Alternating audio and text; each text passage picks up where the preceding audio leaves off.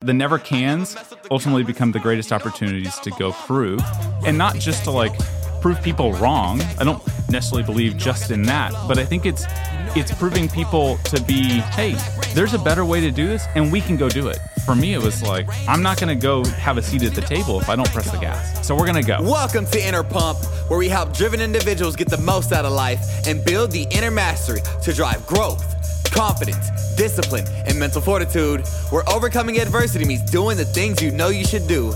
Real topics, real people, real business. I'm your host, Ajay. Let's get it. This is Inner Pump. Welcome, welcome, welcome to Inner Pump Podcast. Yes, sir. We're back. We're back, Let's baby. Go. Another episode, another week, another week to get better, another week to grind. You know how we do. Well, I got the co-host in the building. Matt, how you feeling, man? Hey, man. I'm. I'm this is always energizing for me. I, we, you and I were talking about this.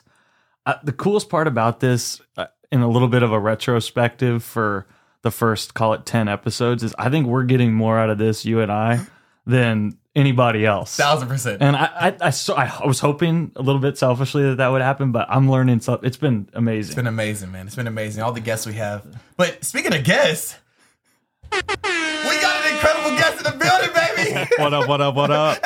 Hey, there we go. My boy, S M U alum, Mister C E O and founder of the largest tech company, one of the largest in Dallas, uh, Dottid. Let's yes. go, baby. How you feeling? Ashe, Matt, it's a pl- it's a privilege. Uh, thank you for thank you for having me. He looks like a Dottid mannequin yeah. right now no, we with, gotta, with the company swag on. For anybody that's not on YouTube. Okay, Kyle, okay, okay. yeah. there we go. We got a wrap. Come on. Hey, good. Wait, funny story, bro. Kyle was one of the first people to support Manayana, my uh-huh. clothing oh, line in college. Back when. You got swindled by I the did. Manayana guy? I did. I still got the finesse shirt. Uh, I still hey, got it. Come on. Guy, bro. Come on. Yeah, man. So, Kyle, I, I appreciate you, bro, for supporting me back then. And uh, we look forward to unraveling and or unpacking your story, bro. Dude, I'm excited. Thanks yeah, for man. having me. Yeah. So, tell appreciate us a little, quick little intro, bro.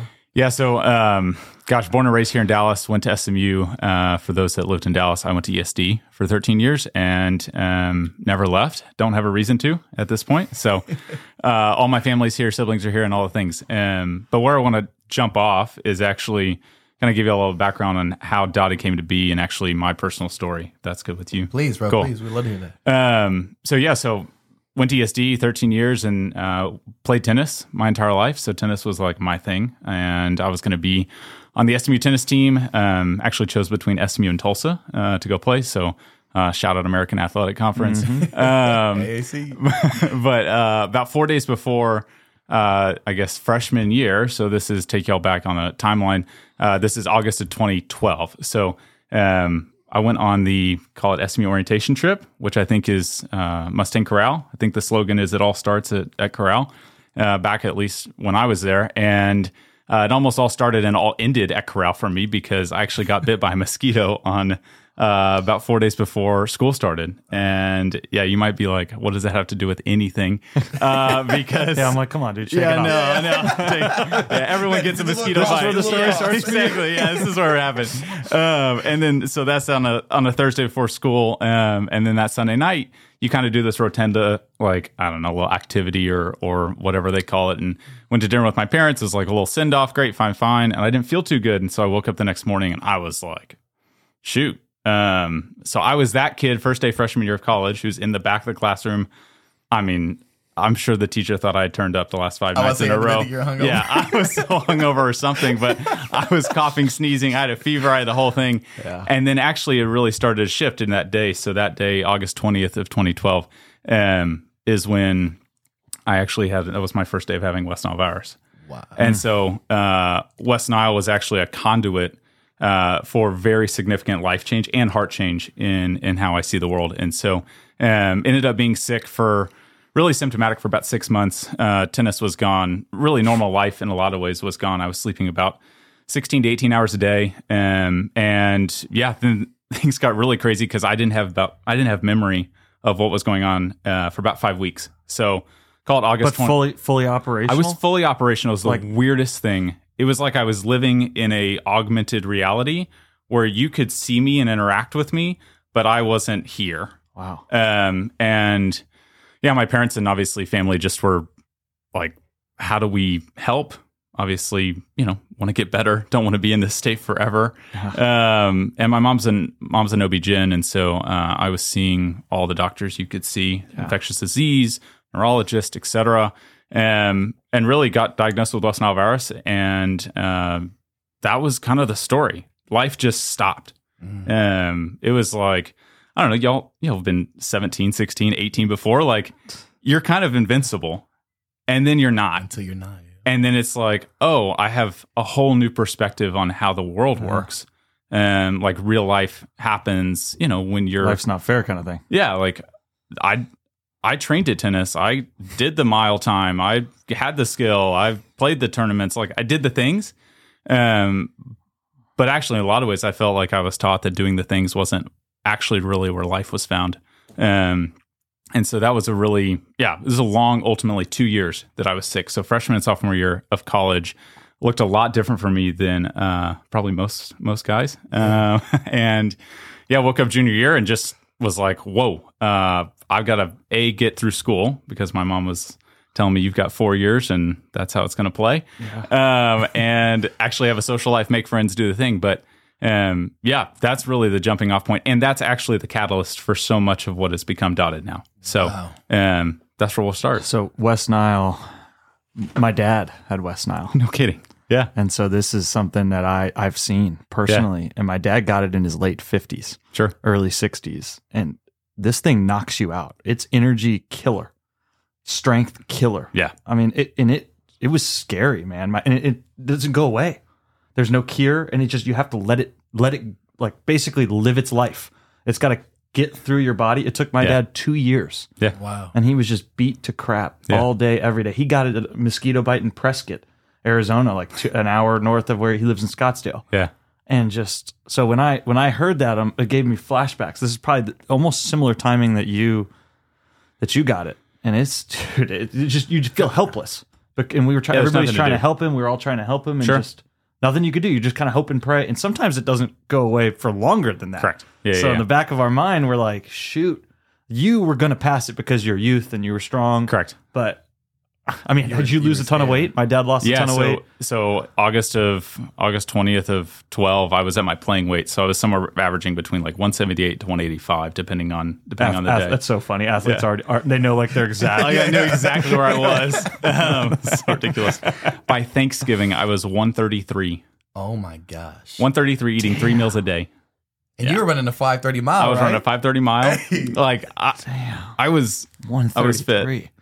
God. Yeah. Well, Kyle, I want to ask you this: going through that experience, what was your outlook on life? Because I know you hit it a little bit, but I want to, I want to just get deeper into it. Sure. So, so, gosh, coming into school, you're thinking, gosh, D one athlete, I've made it. Like, I have done the thing. I grew up wanting to do sure, this. Identity. I've accomplished an, a, a dream. I have an identity that's rooted in whatever I'm doing, um, and that just, I mean, you're stripped.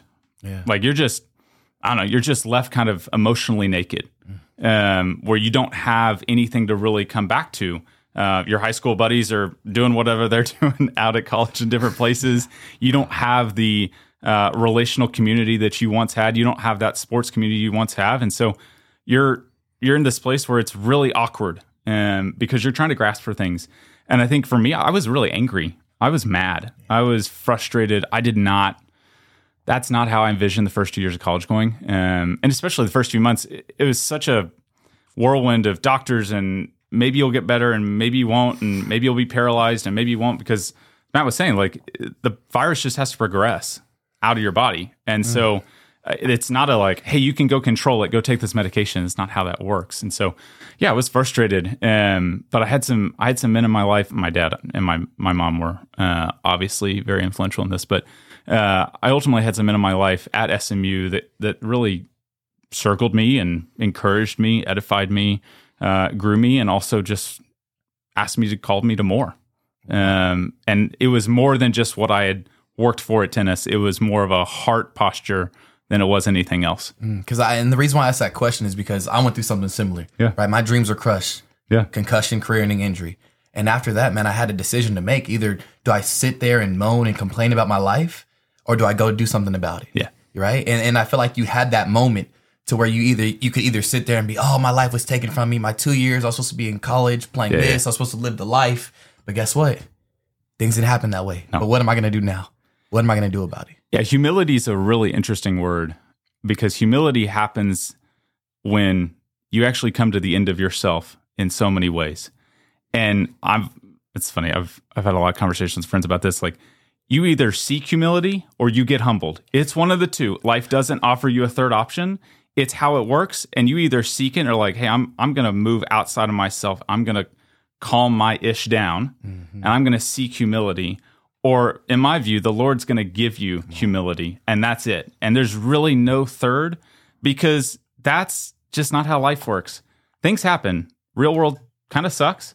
Uh, people kind of suck. Come on. Um, and it's just one of those things where you have to go in and you have to re take a look in the mirror and be like, hey, it's not about me. It's about something else. And uh, yeah, that's where it's at. Something bigger than you, huh? Who, who was the men? You said there are men in your life outside yeah. of parents. W- were those coaches, friends?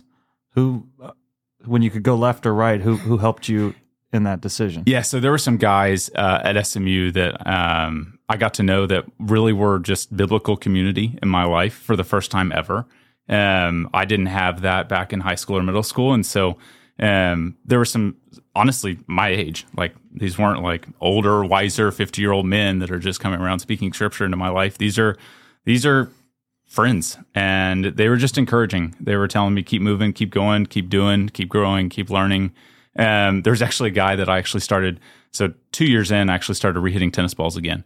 Um, and we could only play for about fifteen minutes at a time because my body was so weak. So this is, you have to imagine, I used to play six hours a day outside, one hundred ten degree weather, and I have to play inside because I can't play outside. So I'm playing inside for fifteen minutes. And that chasm, um, you know, was just, A, it was humbling, but B, there was a guy who just was like, hey, we'll take it fifteen minutes at a time. Do you think without that experience going through West Nile, do you think you'd be here today? No. Wow. You don't think Dottid would have been no. a thing? Not a question. Well, let's let, let's because well, you got to build a company yeah. fifteen minutes at a time. yeah, literally. Come yeah. on. You Come on. That's do. a great analogy, Matt. Every fifteen minutes is different. It is. No, so let's let's talk about the first couple fifteen minute sets yeah. of the of oh the company. Where did the idea come from? Yeah. Yeah. Um, so it's just so funny.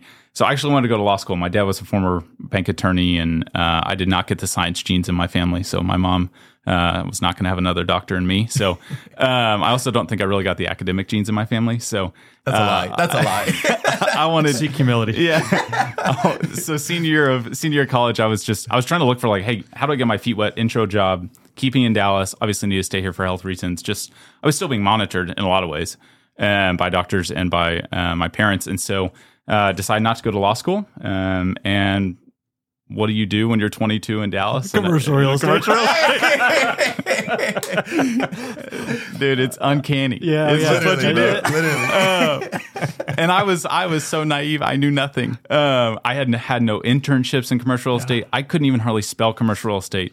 Um, but I started interviewing. This is fall of senior year, and then. There was some, honestly, the Lord then like dropped in another bucket of guys into my life. Mm. Um, and as I started interviewing, you know, you kind of do the like coffee rounds. You meet three people who then introduce you to three people, and there's three more, and this like this like webs out to the power of three something. Um, and yeah, uh, I kept asking the same questions in all of those coffees. And those questions were not about like, hey, how do I get a job? It was more about, hey, how How do I separate myself if I'm going to be in this space? Oof, because I, like I didn't want to go into the job and just be like everybody else, whatever that meant. That was not that that wasn't my history. I wasn't like everybody else, and I think the illness was actually the first part of that. Um, and so in those interview processes, I was like, "What do you not like about your job? What sucks? What do you hate? What would you change?" And ultimately, that led me to really talking about you know commercial lease transaction inefficiency, which.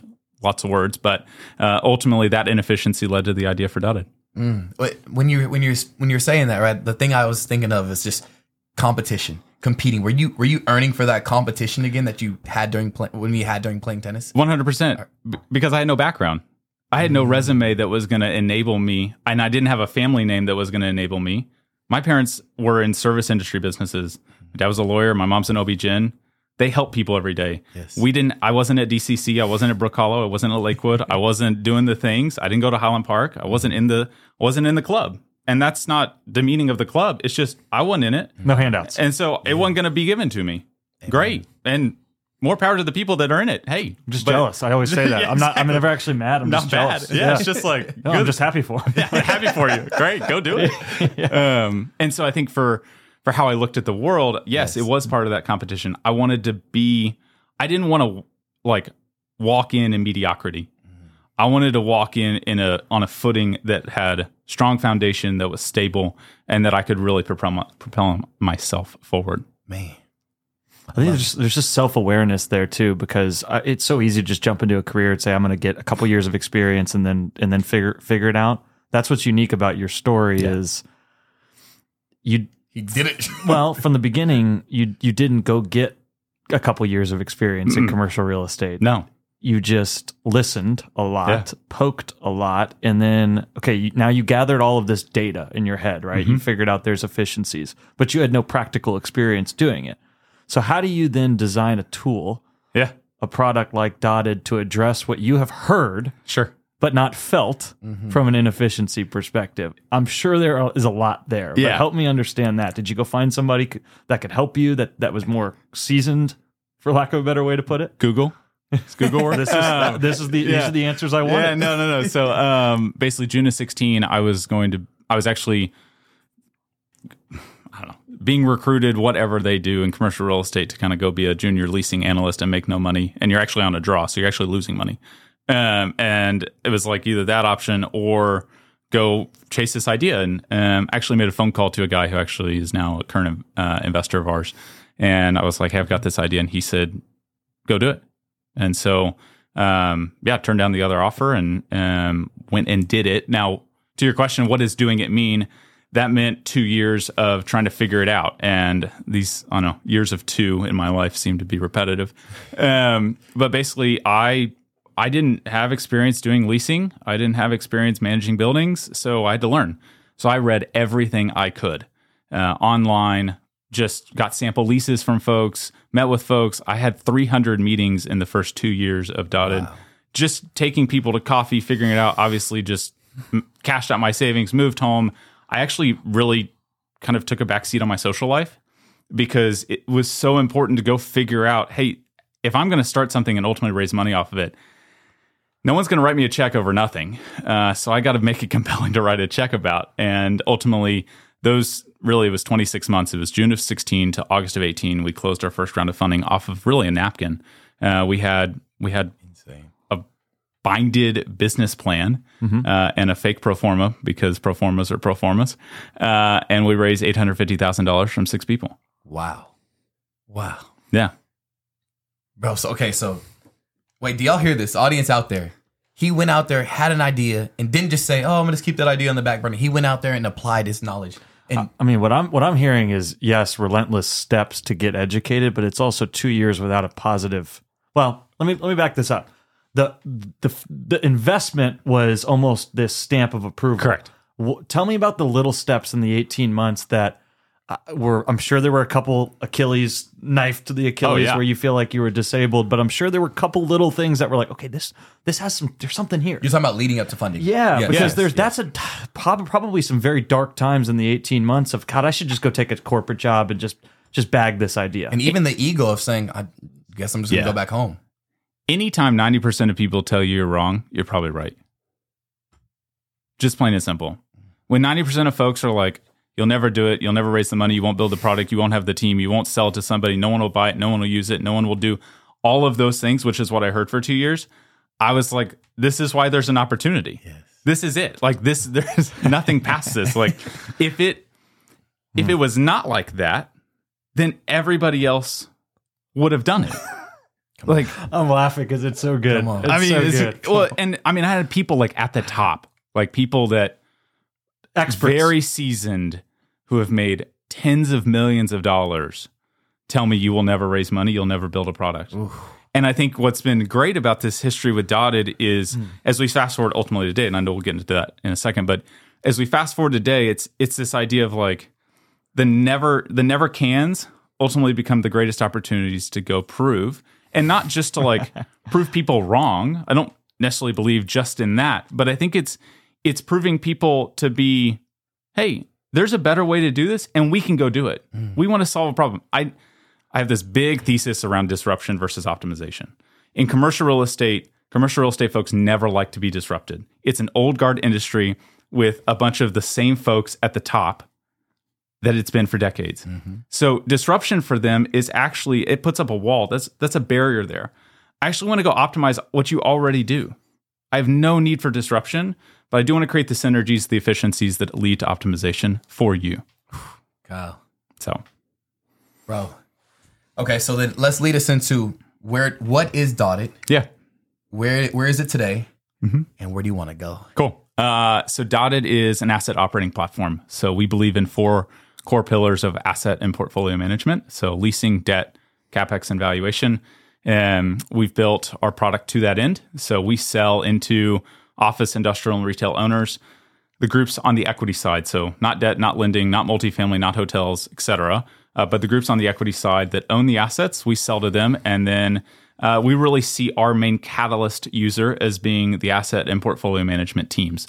Uh, so those t- personas typically in, in commercial real estate, they're the financial fiduciary of a building. So they're in charge of, you know, our tenants leasing it. What's going on from a capital projects perspective? Like, they're the overseer. And frankly, they've actually been the one who's been left out of the technology game in the last decade. And so we're really, for the first time, building a product for that catalyst persona, which then has secondary personas around leasing and property management, construction management, legal, et cetera. Um, but that's what Dottid is. And Dottid is, Dottid at its core is a workflow tool.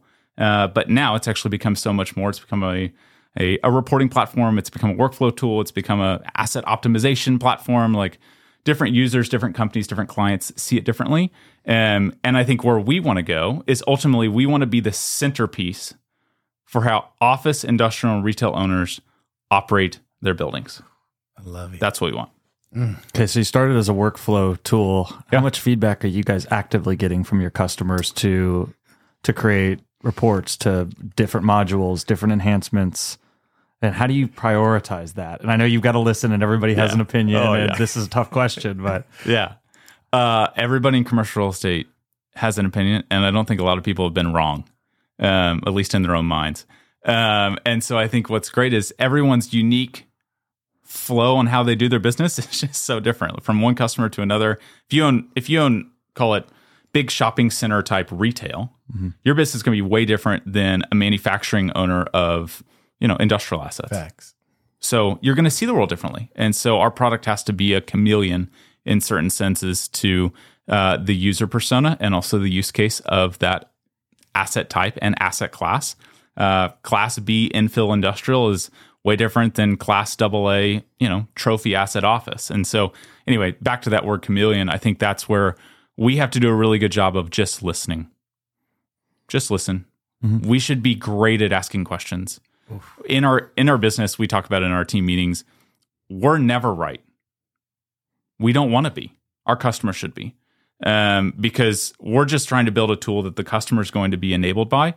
Uh, it doesn't mean that we need to go put our stamp of approval on like, oh, we were right on this. No, that's never how it should work. Our product team, I think, does an exceptional job uh, in just enabling the user to be heard. Uh, and and I think our it's funny, our head of uh, design and brand, we were talking about this last week, uh, we want to lead out with empathy. We think that in the commercial real estate space, products have been built to go make a quick dollar. We want to lead out with a product that symbolizes empathy to the user. Mm. Um, and that's how we're trying to do it. Bro, in, in the course of building this company, what were some of the biggest struggles or, or hurdles you had to overcome? Wow. Um, we only have twenty-five minutes. Yeah, exactly. yeah, yeah. Uh, so give us only the biggest ones. You asked that too broad, bro. No, you're good. You're good. Um, first, raising the first round of, uh, of capital. Mm. Obviously, just when you got nothing, you got nothing to show for it. Yeah. What are what's someone investing in? I think that was the you. first question we had. It literally. Come on. Um, that's the first question you had to, and you have to personally wrestle with that. Uh, I actually remember waking up after we raised our first round of capital, and there was about a three month period post in that call. Fall of eighteen timeframe, where I was really hesitant. I didn't know. I mean, I was like, why is there all this money in the bank? We should return this. This is not imposter syndrome. A little. It is. It oh is. my gosh. A, a little, like, a lot. Yeah. You're like, I don't know how to build a product. How do you go hire people? Do you outsource this? Do you bring in-house? Do you, what do you do? Um, so there was no manual on that. And I think uh, five years past that time frame in my life, um, the Lord's been really gracious to just plot people in the process and, and along the journey to just be an edification on, hey, you're doing the right thing. You're doing the right thing. The other hard things, uh, COVID. Oh, yeah. That's yeah. Big decisions uh, during that especially time. Especially when you're at an inflection point in your business, right? Massive inflection Literally. point. I think for us, it was like, okay, we built a, call it a beta alpha type product, but we were not ready for market yet. And we had six or seven people on the team February of twenty. And, you know, then the whole world changes. And you're like, okay. And especially in commercial real estate, it's been so much more, I think if you read the news, it's been so much more felt from an office perspective. Yeah. Um, and so we had to navigate that. And then ultimately a year later, we really came to market. But I, I chose to hit the gas during COVID. I Come chose on, to hire. You love this. I yeah. chose to I chose to like, let's go. I'm not going to sit on our capital. I'm going to go utilize Somebody's our gonna capital. Win. Yeah. Somebody's going to win. And warehouses, yeah, et cetera. And guess what? It may not also be us. I'm not entitled to an outcome. Yeah. But I'm entitled to going through the steps of the process in a very clear and very scripted way that enables me to ultimately see an outcome. Bro, during COVID, what so made good. you what made you stay on the gas pedal? Because I know a lot of people, like me and Matt always talk about, they uh uh uh this year is written off. It's done. We don't know what we don't know what's going to happen. It's probably probably eighteen months of somebody saying you won't do it. Yeah. Oh, it Ooh, was that chip. Oh, huh? yeah. Was it that no. chip? So it's funny. Our lead investor has been someone who's just been like, go, go, burn money, do it, run. Make decisions, never taken a posture of of kind of concealed, inward-looking, uh, hey, we should be cautious, never taken that posture. And so I really felt, uh, and actually it's funny, I remember the day. Uh, back in April of twenty, we had a, an investor meeting, all of our investors, all of our team, et cetera. And I basically presented them with these two options. I said, we can sit on the money and the six or eight people we have now, or we can press the gas and we can go build a product that we want to have. Um, and for me, it was the product we want to have because we didn't raise money to go sit on it. So um, that's how I saw the world, and that's what we moved. Now, again, so many things have to go, you know, kind of your way to make to make this conversation happen three years later. Uh, but we're really grateful that those things have gone our way in a lot of ways. And you have to understand in our market, our market segment is not cluttered. There's only one other group, and we have only we have. product functionality over, overlap on the leasing side, but they had not had product competition since twenty sixteen. And so they're a billion five, billion seven incumbent. And I'm like, little old me down in Dallas. I mean, I'm a gnat in their conference room, just kind of flying around. And I think, well, for me, it was like, I'm not going to go have a seat at the table if I don't press the gas. So we're going to go and we're going to keep going and we're going to keep going. And that's still the attitude today. Is, yeah, we're not sitting at don't, all. Don't change that. No. Talk to me about talent attraction, talent retention. Yeah. You go from six, seven employees in twenty. Sure. forty plus today. Yeah. How does how are you how are you attracting the talent and how are you keeping them? Yeah, uh, we can have a a really vulnerable conversation here, which please, I think would be good. Um, so it's it's hard.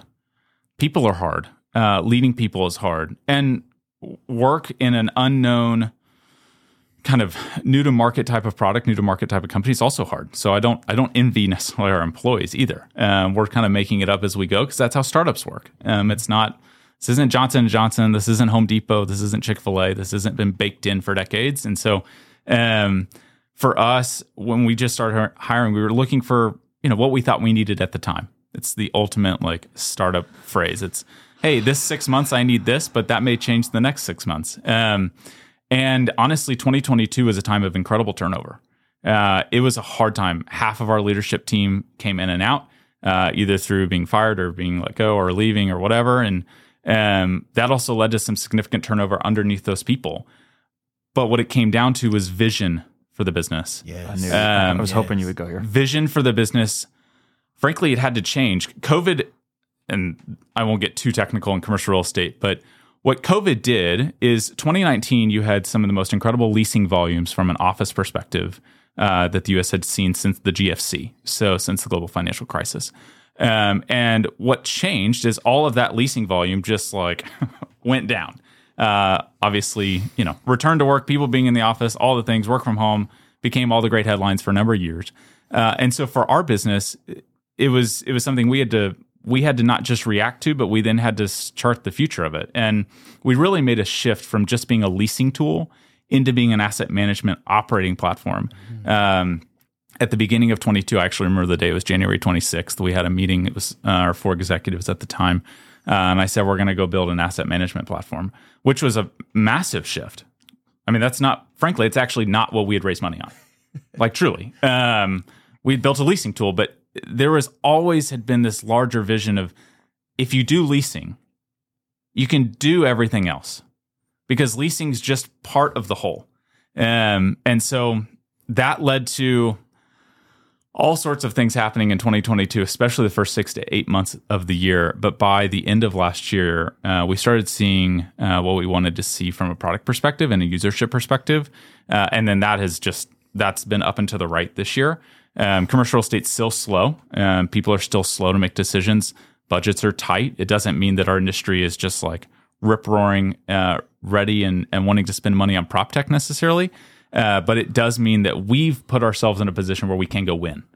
And that's, as my role as C E O, that's all I can do for our business. Come on. I can't do anything else. I, I love that, because what, Ajay and I talk about this all the time. If you're starting something, your your job is to not dedicate yourself to one vision. Yeah. Your job is to have a vision. Mm-hmm. You have to, as the mm-hmm. C E O and founder of a company. That's nice. How you attract talent. But you can also change that vision. Totally. And you also need to be willing to change that vision. But you have to have a firm and enough confidence to say, okay, stuff has changed. Yeah. twenty eighteen, we wanted to do this. The world has changed. Correct. Mm-hmm. So we're going to go here. I've done the research, and this is the direction that we're going to go. Yeah.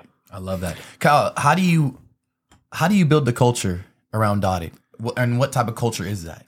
Our people build the culture. Um, I think for us, uh, Habakkuk two two is, is the verse that I go back to and have gone back to for years, which is, you know, it's pretty simple. You write write your vision, plain on tablets, so those those who see it may run. Um, we put mm. our vision, mission, and purpose up on the wall, yes, and those who see it may run. Do, but do you live it, though? Because, you know, they, they always look at you as yeah, a leader to totally. live it. Uh, imperfectly.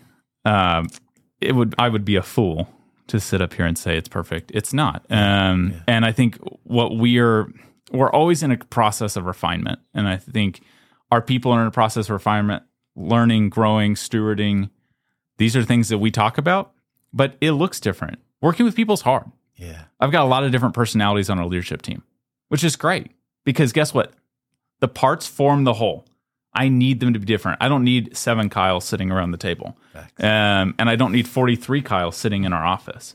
Um, I need people to bring their own experience, their own, their own life and history and what they do well, because I've had many of these conversations where people like, they're way better at what they do than I would ever be.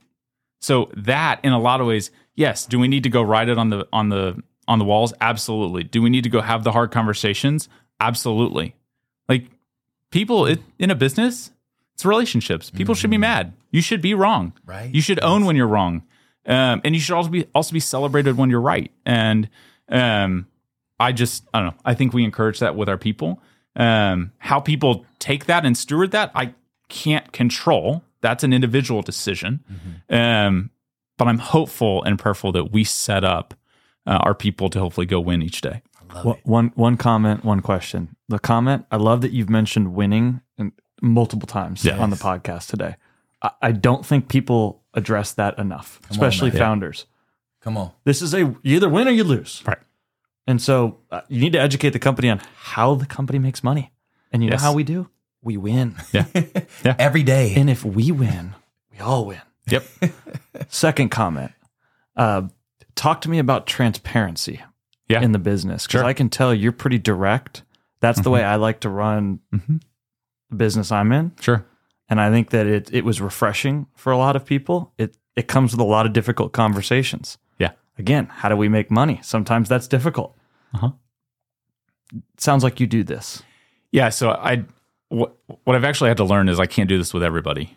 Um, like I can't have all these conversations with all of our forty plus employees. It just individually in thirty minute segments. Yeah. That's what I've realized. It's exhausting. It's exhausting. And then it's telephone. Right. And and it's he said, she said, and I said maybe. And this and that. Did you talk right. to Kyle? I talked to him. What did he say to you? He, yeah. So that circle has had to get smaller, which is a growth point for me. Uh, I've been imperfect at, as that circle has gotten smaller, I've been imperfect at adjusting to that. Um, but with the people that, you know, are I've surrounded myself with to go win and to learn, Um, there's a lot of hard conversations. I had some this past week. Um, you just have to have them and you have to go be better mm-hmm. for them. The, the big thing is you can't take it personally.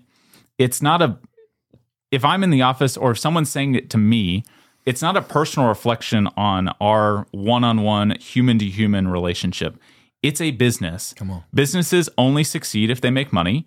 And if they don't make money, they're out of business. Thank it's you. How it this works. This is a for-profit shop. Yes. Literally. And guess what? That may mean we're out of business. If we don't make money, if we don't have customers, if we don't grow the business, we're done. Mm-hmm. Cool. It was a fun ride. And that's that's how life works. Like, and I think that that's where um, we've been incredibly blessed to be anchored by very strong growth-minded investors. So that's helpful. Um, and I think that's all, frankly, been, you know, a huge part of us being able to weather the storm last two to three years. But it's a it's a thing where leadership has to go and and do, you know, the hard things well yeah. to go grow the business. How is it like, man? I, and I want to get a vulnerable in this question because there's people out there that are listening that are wanting to be in your shoes or wanting to be in your shoes, or not necessarily in our shoes, but in a C E O role, in a founder role. Yeah. How is it like, man, firing your first employee? Hard. Yeah. Very hard. Man. Especially from our background, our faith background. It's like, yeah. You know what I mean? It's like, we love you, but. Yeah. And I think it's just like, it's one of these things where you just, you know, growing up, I don't know, for me, growing up and having hard conversations was not always like what I was used to. Mm-hmm. I think grew up in a very privileged uh, upbringing, you know, had the things, was good at tennis, didn't really deal with like, gosh, I have to go handle this and deal with this and make it my own. And, you know, it, you get things handed to you, so you get used to comfort. Um, and hard conversations are uncomfortable. And so things that take you out of comfort are also growing, uh, but they're uncomfortable. And so um, it's just, it's how life works. And what's also neat is, in a lot of ways, that opportunity may not have worked for that person at the time mm-hmm. in this spot, but maybe another opportunity is better. Come on. They, to use their giftedness. Part, yes. Well, they could also come back to Dottid. We've mm-hmm. had that. Right. Wow. We have had that. We had a guy, our guy who runs our branded design. Um, he left and came back. He left for five months and came back. Now, he learned things in those five months. Go do it. Mm-hmm. I'm in. Like, you're going to be better for it mm-hmm. because you took those five months. I think for me, I had to realize that I was blocking somebody else's potential. And I was kind of, yeah. if I kept them, I was silver spooning them and, and not allowing them to yeah. live who they were called to be. Yeah. And I would have to live with that. So that was, that, that was a hard point for me, bro. Yeah. One last final thing on this. One of my best friends was our first hire, was an executive, and was our chief product officer. And um, he left March of twenty-two. Mm. It was crushing to me. Yeah. But guess what? He's grown because of it. We've, in so many so many ways, reconciled and grown from it mm-hmm. in our relationship that it's great. We talk, we text, we hang out. He's coming on my thirtieth birthday trip. Hey. Like, I mean, life, it, life moves on. Mm-hmm. But he's grown. Mm-hmm. He's a better person for it, and so am I. And I think you're on something big, too. Just never leave yeah. on bad terms because you never know when it comes full circle. Yeah, and I... I I think only you can own your part. Yes, exactly. You you're not responsible for owning someone else's part. How they act. Yep. That's just not it's not your world. Mm-hmm. You don't have to. You never want to assume the negative. You want to assume the positive, and if you can grow in the positive, great. But don't assume the negative, and, and let other people own what they've got to own. Man, so good. Did you did you turn down any particular investors based Ooh, on based on fit? Mm-hmm. Yeah. We did. I think that's important to talk about. I, I think for me... Without uh, names. Yeah, without names. Uh, or companies. I think, I think we talked about not burning bridges yeah. just a second ago. Yeah, honestly, what we've turned down has really been more of how people see the world than it is the money. Oh, come on, Kyle. The, term, on this, the terms and the money... Gosh, we're about to go somewhere. Come on, um, Kyle, come on. Oh, that's it's the we who, not it. The what. Yes. Always. It's So lead investor and I have this conversation. He's taught me this. There's a big difference between blue money and green money. Tell us. Green money is money, capital, cash, whatever. It's it's equity. Great. That's typically pretty easy to find. Someone's typically going to be willing, yeah, willing to give you green money. Blue money is everything that surrounds that green money. It's the time, it's the efficiency, it's what people believe, it's how they act, it's who they are, it's what they steward, it's how they engage, it's how they work. It's all those things. Mm. And blue money is a lot harder because uh, typically you can't take blue money and, and take it back.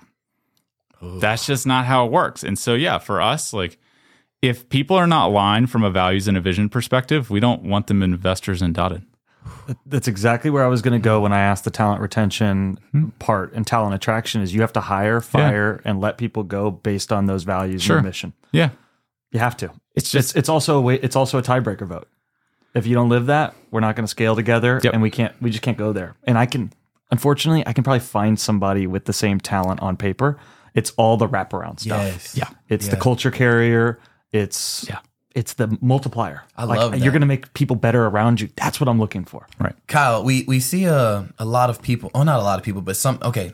How do you identify somebody in your company that isn't aligned with the mission, isn't aligned with the values? What do you do to address that? They typically first find themselves out. I was about to say. Woo! I'm about to say. Yeah, this, exactly. is, this, like, no, this is big business right here. That's why you have to hire and, and move move people based on those as yeah. they figure it out. Your culture should find those people out. Yes. Like that's what should work because...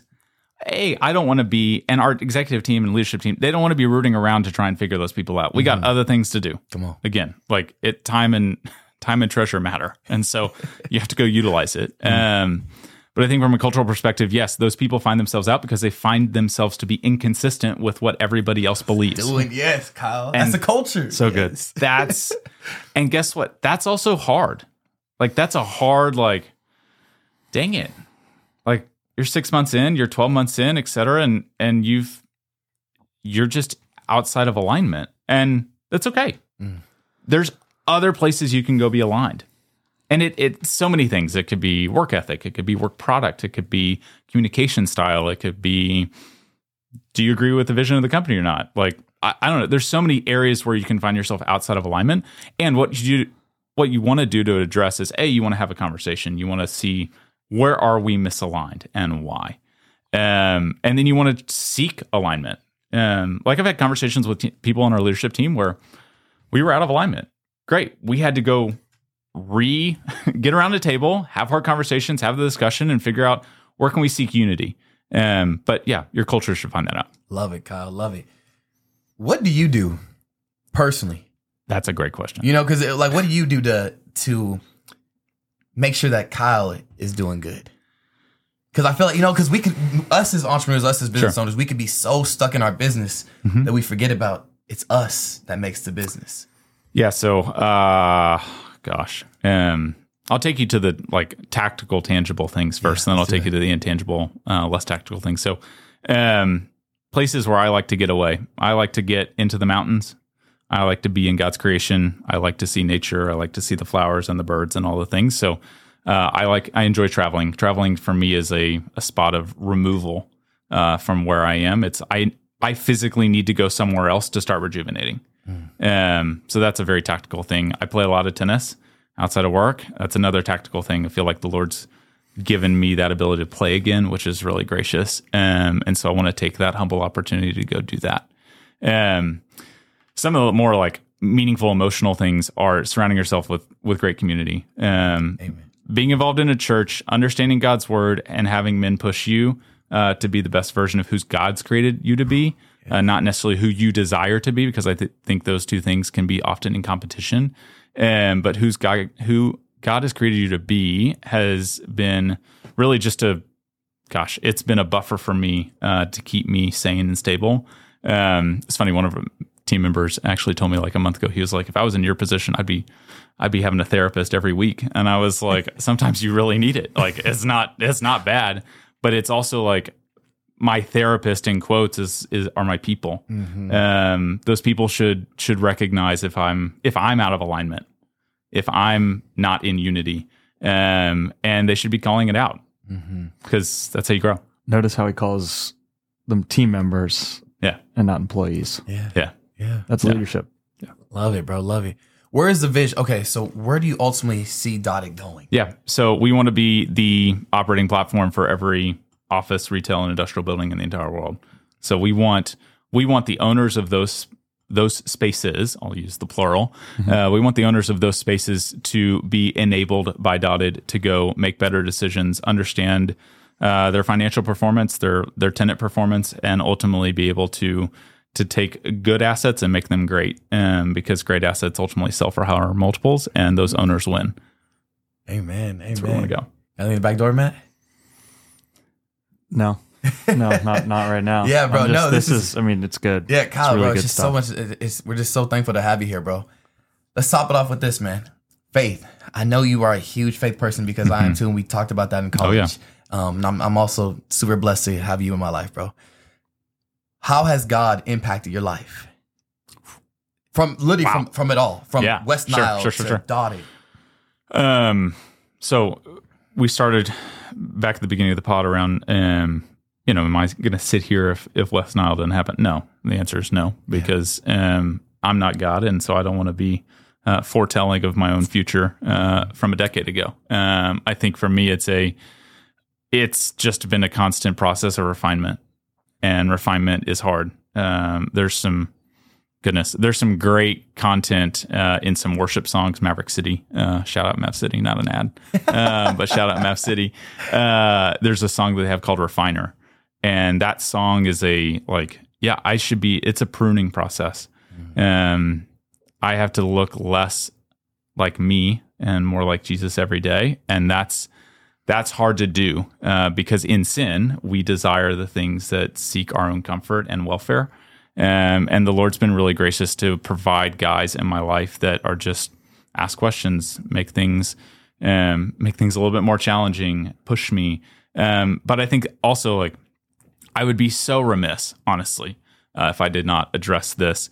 Back in COVID, uh, there's, I think in my Instagram bio, it's like the I say the best thing I do is lead Young Life. That's actually true, because back in COVID, uh, April of twenty, obviously as the world was changing, um, the Lord put it on my heart to go start making our Young Life Bible study look different. Yeah, and uh, had a group of guys that at the time were sophomores at Saint Mark's uh, School, Texas, and um, we went from ultimately, you know, everything shut down. So previously, before COVID, we were meeting at like seven a.m. on Thursday morning.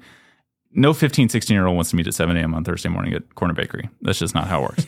And hear about Jesus. And so what we did in COVID, and I don't know if this was legal or right, or Young Life don't come after me or whatever, all the disclaimers. But um, what we did is we actually started meeting at my parents' house at five thirty on Monday evenings out in the backyard. So April through September, and you're just... It's sweltering. Yeah, I mean, it's just like... Upper back Jesus sweat. Na- yeah, it's just like a nasty, uh, nasty mix of just, yeah. You're just super hot and sweaty. But um, I made the deal with the kids. I was like, I'll buy the food, you show up. And so that group grew from eight kids to ten kids to thirteen kids. Wow. Um, and that has continued. And That's the cool. Lord has used that as a thing for me. Like, yeah, the kids, I'm sure, hopefully learned something. But I learned so much more about who Jesus is through that and through that. that expression of being outside of my comfort. Mm. I had never led a group of twelve, fifteen-year-olds through Romans or Ephesians or the Gospel of Matthew mm. and like asked hard questions yeah. and sat in silence and been told no and been like, I, I don't know, I think we had one kid one time. He was like, I think we were going through like Ephesians or Corinthians, and he was out on the grass like taking our grass apart and building forts out of sticks and grass. And it's just like, okay, I got to lead the rest of the kids through this. And he's, maybe seeds are being planted. I don't know. Maybe, maybe not. But what's happened is that group graduated twenty twenty-two, super close with them. Uh, some of those guys have come to know Jesus and are, are walking in fruit, which is awesome. But now I've had the privilege, I did this past year seniors, and I've got these uh, rising juniors. And so it truly is the best thing I do. It is the most grounding mm. part of my week. Bro, we talk about this all the time on the podcast. Just like when we ask somebody what they really love to do, yeah. and you can just see your whole physiology change. Yeah. Like yeah. you just light up, bro. Yeah. It's like you just have God's light on you. Well, because it's eternal. Yes. Like yes. Dottid, Dottid could end tomorrow. And guess what? I'm really no better or worse if it ends tomorrow. Sure. Does my financial future potentially look different? Do the relationships partic- potentially look different? Do a lot of things potentially look different as a day-to-day? Absolutely. On, sure. But from an eternal perspective, I'm way more concerned about, hey, what does that look like? Because I'm not the author of that. And if I'm not the author of that, I want to be a conduit to plant seeds to the person who is the author of that. Um, and that's where um, the Young Life situation is just such a big deal. Were you were you nervous about bringing God in, at the forefront of your company? Yeah. Really? Walk us through that.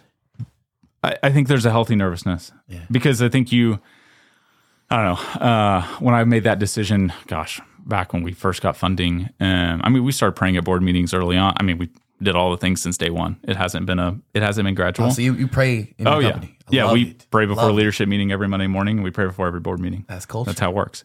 Um, and mm-hmm. I think what's neat is, yeah, I was nervous, but I, in a sh- like weird way, almost should have been.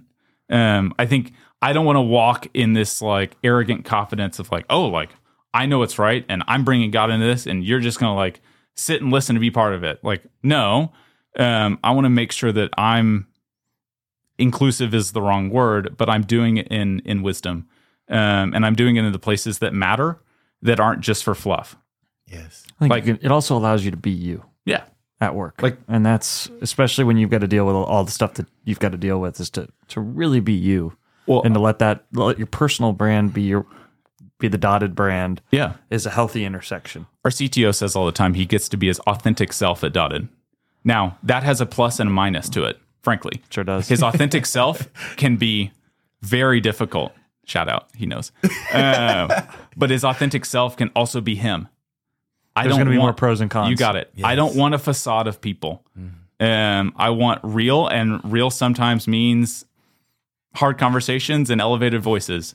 Uh, but real also means that I'm getting one hundred percent of you, um, not one hundred percent of what you want me to get. Um, and I think that that for me is a... That's huge. I don't want. I don't want non-real. Give me I love real. It. I love it, bro. No, man, I, and I do appreciate you for bringing God into that, because yeah. in in the world today where God is being less, more and more shunned on, or shunned upon, it's just, uh, it's just, it's just enlightening to see you hold His name. Yeah. No, I, I want to give um, one shout out here. I think I think this is important. I hope the listeners get this. Um, there's a great. Uh, pastor who actually left uh, pastoring and now actually has a podcast, Tim Ross, um, who started the podcast called The Basement. Um, and he had this guy named John Bevere on. Um, and John Bevere wrote, wrote this book called The Awe of God.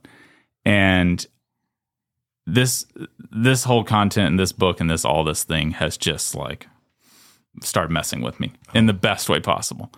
Um, because what got explained to me is like, actually, we as human has... we as humans have an inappropriate relationship with sin. Like we, we don't see the world the right way, obviously. Uh, and so what that leads to is a lack of fear of God. Mm. And I think for me is how I go back to your question around, do you bring God into it? And were you nervous? Like there's a fear of man and a fear of God complex that are competing against one another. And that was something I had to get over. Am I fearful that man is going to have a negative response to my fear of God? That's a question you have to ask. And this question, not just you have to ask, but you have to answer it every day, because you get put into these situations where your fear of man versus fear of God, you have to make decisions from a business perspective, how you're going to charge people, what you're going to do to your employees, how you're going to treat them, the things you're going to set up. Like every single day you're met with these opportunities to choose the fear of man mm. and to people please. But I think there's an even healthier response that is actually driven out of a fear of God and a fear of the eternal in a lot of ways. Um, and that for me has just been like, okay, great. That's a guiding force on how I want to make decisions. Um, because yeah, in my sin, outside of that, I would go do all sorts of crazy things. Um, but I don't want to go that direction. There's no life over there. Mm. Um, and so, um, yeah, that's just, I want to go... Love you, man. Kyle, Thank you so much for enlightening yeah. us today, bro. This it's is a bunch of gems, bro. Man. This has Thank been great. You. I know. I need to go. It's just back. Awesome getting to know you, yeah. man. It's, I could see why the company's so successful, and for sure. I mean, you're extremely humble, but it's it's you. He is. You know, I mean, he you is. have great people, but yeah. You yeah. bring it. Just keep it up, bro. That's I think that's what Matt's trying to say, man. Is just keep doing what you're doing. Yeah. Keep We're keeping keep God running. first. Yeah. And we just gonna keep keep winning. Exactly. Every single day, baby. Every day. You gotta win every day. Well, Kyle, where can they find you, man?